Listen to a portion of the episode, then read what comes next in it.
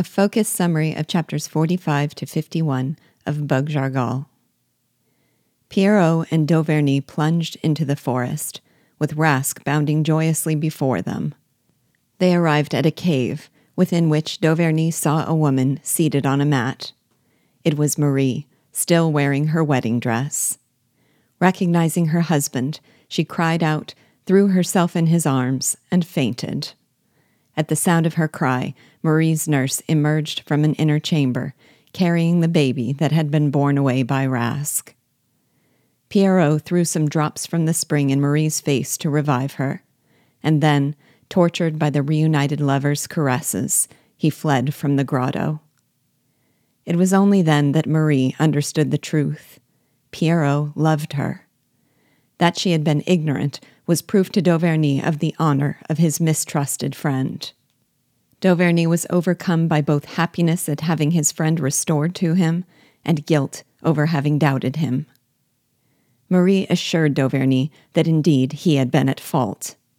To save Marie, Pierrot had had to conceal her from both the blacks and the whites, and so had brought her to this solitary cave known only by him. During that frightful time, he consoled her by talking about Dauvergne and promising she would be restored to him. Dauvergne in turn revealed to Marie that it was Pierrot who had spared him beneath her window and serenaded her at the pavilion. Marie could only marvel at this news, given the respect with which he had treated her and the tenderness with which he spoke of Dauvergne. Dauvergne felt a deep regret for his cruel treatment of this noble hearted man. At that moment, Pierrot returned with the look of a martyr, but still with an air of triumph.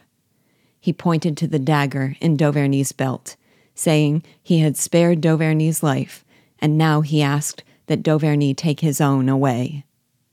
Instead, Dauvergne cast himself at Pierrot's feet and pleaded for his forgiveness. After only a moment's struggle, Pierrot opened his arms to Dauvergne and asked if he could now call him brother. Dauvergne's only reply was to cast himself on Pierrot's breast.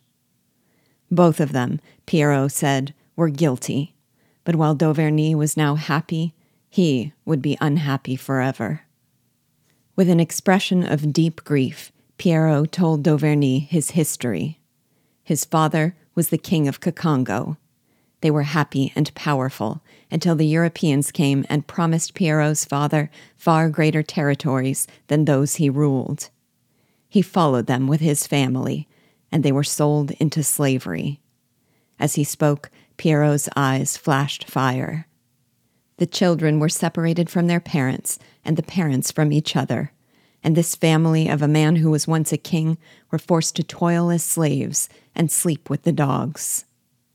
The next time Pierrot saw his father, he was on the wheel. Pierrot's wife had been prostituted and killed, and he expressed both his desire for vengeance and his guilt over having betrayed her by loving another. While Pierrot was in prison, Rask brought messages from his people asking him to avenge them. When he left the prison, he discovered that all his children were dead. Pierrot asked Dauvergne what he would have done and the threatening gesture he made in reply told Pierrot that he would have done the same. The slaves rose in revolt and chose Pierrot for their chief. Pierrot went to Acul, determined to save the survivors of Dauvergne's family. He found Marie surrounded by blacks preparing to kill her, and he demanded that they leave her to him. He and Rask bore her away with her baby brother to the cavern. Such was his crime. Dauvergne again wanted to throw himself at Pierrot's feet, but Pierrot stopped him and said they must go because the retreat was not safe and because, he said mysteriously, Bug Jargal was not free. Dauvergne asked Pierrot what that had to do with him, and in reply he proclaimed, I am Bug Jargal. Dauvergne had thought nothing about this extraordinary man could surprise him and now he learned that he was both a king and a courageous leader. Dauvergne asked what he had meant when he said he was not free. Bug Jargal answered that he had been a prisoner, and he was told by the guards that if he escaped, ten men would be killed in his place. He had nevertheless fled to save Dauvergne from execution, and now he must return to save his ten comrades. Only then did Dauvergne recall his own promise, and the happiness of his reunion with Marie was swept away by the memory of his duty to Biassou. He had given his word that he would return before sunset, and he would not compromise his honor. Placing one hand in each of theirs, Dauvergne told Bug Jargal that he was entrusting Marie to his care. Marie was seized with terror, and trying to protect her from the truth, Dauvergne whispered in Bug Jargal's ear that he had promised to die. Bug Jargal would not accept that a simple promise could bind Dauvergne to the brigand Biassou, but Dauvergne said he had given his word of honor. Defying Dauvergne's efforts to conceal the truth from Marie and sacrificing his own love for her, Bug Jargal called upon Marie to help him convince Dauvergne not to leave them. Dauvergne said he must, but that they would meet again in heaven. Marie fainted, and Dauvergne placed her in the arms of Bug Jargal, whose eyes were filled with tears. He begged Dauvergne to explain to him how he could bear to give her up, and Dauvergne answered only, Honor. Bug Jargal declared that the signal of Dauvergne's death would be answered by the volley that announced his own.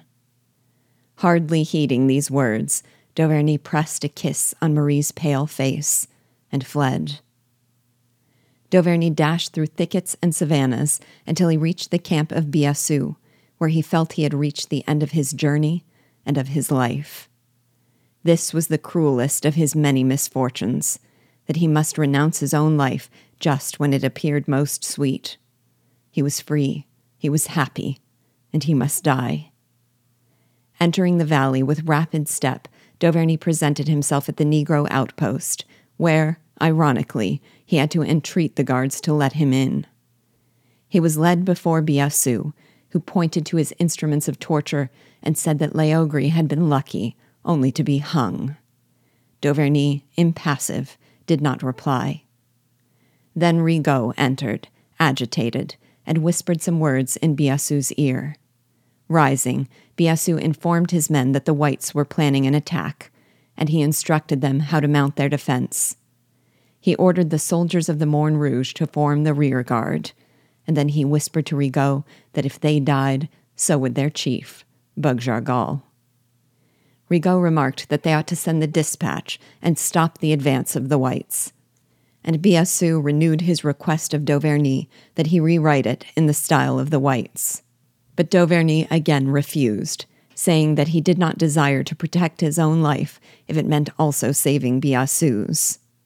Laughing, Biassou told him he was right to refuse, because despite his promises, he would not have allowed Dauvergne to live. Pointing to the black flag in the corner of the grotto, Biassou told Dauvergne that it would serve as the signal of his death. Then, laughing, he told him to bid good night to Leogri. The Negroes dragged Dauvergne away, with the Obi following. Dauvergne followed his guards to a little valley, which, under any other circumstances, would have been enchanting, with its spangled lakes, flourishing thickets, and perfumed soil. He was led into a vault in which could be heard the dull roar of a torrent. The Obi whispered to him that while they two entered the vault, only one would depart it. They reached a platform fringed with trees and gilded by the rays of sun that penetrated its vaulted ceiling. At one end, the torrent fell with a frightful noise into a deep abyss, and over this precipice hung an old tree whose knotty roots pierce the rock below the brink.